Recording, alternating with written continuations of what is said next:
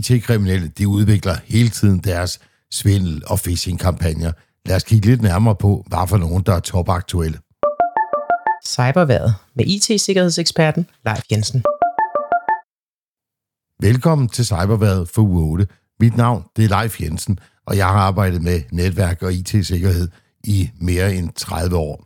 Den viden og erfaring, jeg har opbygget, det vil jeg gerne bruge til at hjælpe dig med at få et mere sikkert online-liv. I den her uge, der skal vi kigge lidt nærmere på de topaktuelle phishing- og svindelkampagner, for der er ingen tvivl om, at de IT-kriminelle, de sidder altså ikke på deres hænder og bare genbruger de samme kampagner om og om igen. Jo, nogle af dem, de bliver genbrugt, men de fleste, hvis de bliver genbrugt, så bliver de trods alt forfinet. Og så er der også nogen, som er meget opfindsomme, og dem skal vi kigge lidt nærmere på.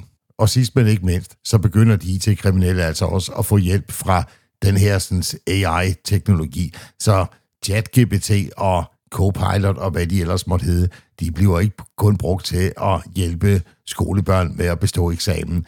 De bliver altså også brugt af de kriminelle til at skrive phishing-mails, som er langt bedre formuleret end de her typiske gamle øh, Nigeria-breve, vi så, og Viagra-reklamer. Så selvom man siger, at man med sund fornuft selv kan spotte alle phishing-mails, så må jeg sige, at selv en som mig, som arbejder med det til daglig, faktisk nogle gange godt kan blive bare en lille smule i tvivl. Nogle af de her banditter, der sidder og laver phishing-kampagner, de holder altså øje med, hvad er topaktuelt lige for tiden. Og det næste her, det er et rigtig godt eksempel.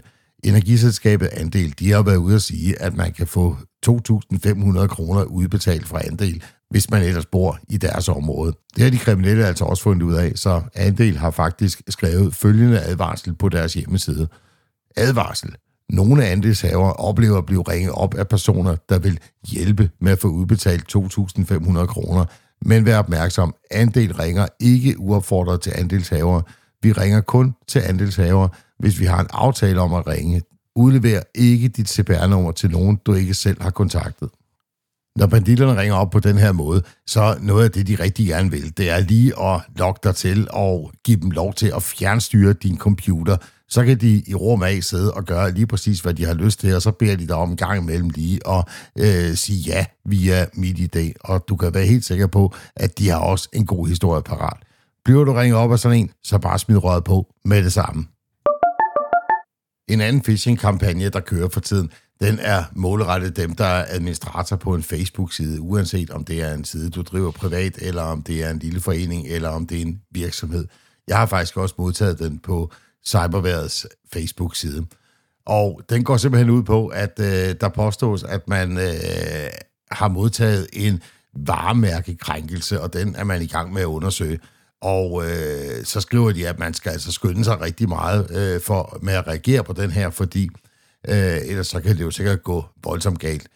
Øh, ved første øjekast, så kan man godt lige sidde og blive lidt nervøs, fordi man har måske hørt om øh, store amerikanske virksomheder, som øh, opdager en dansk virksomhed, der lige har kopieret deres navn, og så kommer der et kæmpe sagsanlæg. Så, øh, så man er måske lidt nervøs lige når man læser den, og når man så kigger nærmere på den, så ser det jo nogenlunde til forladeligt ud. Adressen, der linkes til, den hedder businessverify.com, og det kunne man da godt tænke sig, at, øh, at det var måske slemt. Da jeg modtog den her for et par dage siden, der kiggede jeg på domænenavnet, og det var ni dage gammelt, og så var det i øvrigt øh, øh, registreret ude i Asien et eller andet sted. Så øh, man skal nok ikke være så bekymret for den. Man skal i hvert fald under ingen omstændigheder trykke på det link, der er med.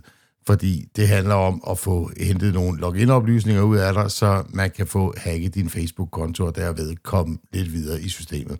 Så skynd dig slet den, når du får den, og du kan også med fordel rapportere den til Facebook. Og så er der jo selvfølgelig også nogle af de gamle traver, som måske er blevet forfinet lidt i deres tekst. Blandt andet Telenor, som siger, at man har vundet en telefon, og det er selvfølgelig ikke Telenor. Det er nogle svindler, der står bag ved sådan en. Eller Sygesikringen Danmark, som sender mails ud om, at man skal gøre et eller andet.